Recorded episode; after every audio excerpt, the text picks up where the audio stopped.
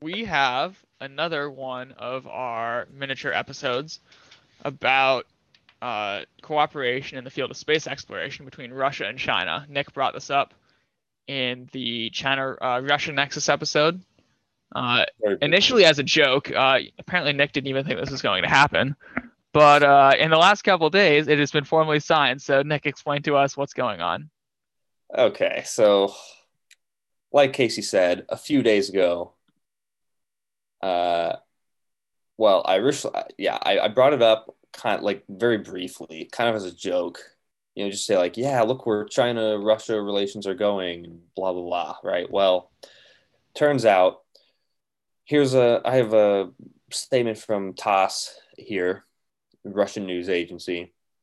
Russia China ink memorandum on cooperation in creating lunar research station. So apparently, Roscosmos and CNSA, which is basically the Chinese equivalent of Roscosmos, are going to cooperate in the international in creating an quote international lunar research station which is going to be open for all interested companies countries not companies and international partners. So now we kind of have this interesting thing where it may expand beyond china and russia but that's kind of we're getting ahead of ourselves here, right? Right now, we're just looking at China and Russia, but they're leaving that uh, possibility open. And essentially, what they want to do is they want to create uh, a moon base. And they're still discussing whether or not the base should be on the moon, uh, as in a structure on the moon, or if it will be orbiting the moon. Uh, but essentially, uh, that's the general plan um, Global Times, which is obviously uh, CCP uh, uh, controlled uh, news service, had some very enthusiastic language. Uh, the project aims to enhance scientific exchanges and injects impetus to humans' peaceful exploration and use of space. The International Lunar Scientific Research Station will be a comprehensive base for long term autonomous experiments, providing a platform that is tasked to enable exploration and use of the moon. And there's kind of a kind of a geopolitical component to this, you know, um, the space war, the, the, the space race. Hopefully not. A, hopefully not a space war. I was uh, just about to say. Um, hopefully not a space war, but you know, a space race kind of uh, to uh, you know, it kind of brings back memories from the 50s and 60s a little bit. There's a, you know, there's kind of a, there's kind of a competition aspect here between, uh, between the United States and now I guess team of, uh, China, Russia.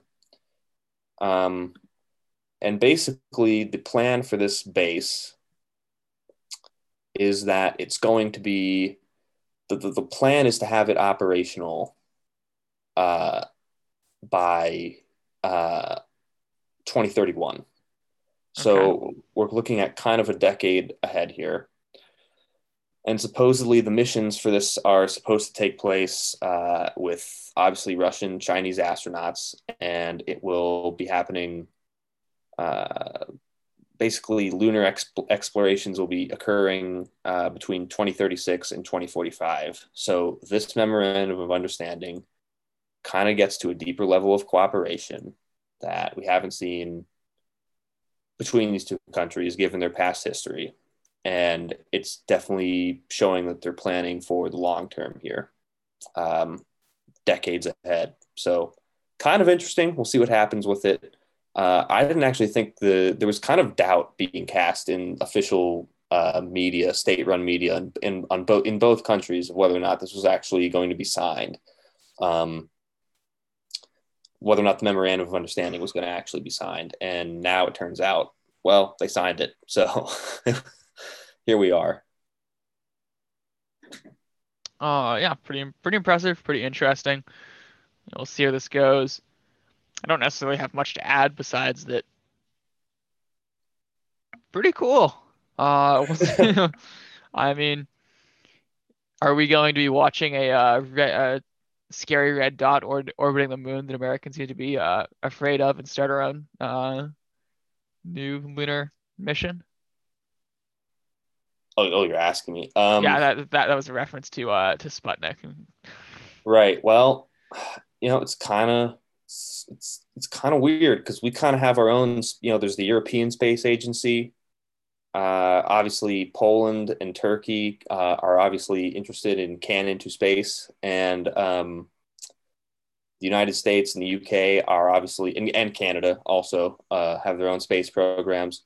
So you know, it kind of creates this uh, competition aspect a little bit. So um, t- you know, team team competition. So we're you know, we're gonna see uh, who wins. I guess increasingly, it looks like there's an, another space race coming. So guess here's we'll to hoping it is friendly competition and we are not fighting Star Wars uh, in near Earth orbit. Yeah, no, space race, not space war. That was a slip of the tongue. Uh, space war. Uh, yeah, that would be bad. Although I am fully in support of the uh, joint uh, Polish-Turkish uh, space cannon. Honestly, do it. Little uh, what was it? Uh, Jules Verne who uh, wrote the the very first, like in the circa early 1900s, uh, fantastic voyages about uh, missions to the little little green men on the moon and, and yeah, right, right. cheese and whatnot. Right, the moon's made out of yeah, exactly. Mm-hmm. I, I I am fully in support of the space cannon. Let's build it. Let's do it. Let's do it. All right. Well, this was a lighter episode, uh, and we will leave it at that. Uh, right. If the space cannon ever does happen, even if this podcast is not being released anymore, we will be having an emergency episode because that will need to be discussed in detail. and I'll hold you to that, Nick. All right, no problem. All right. Thank you all. Bye.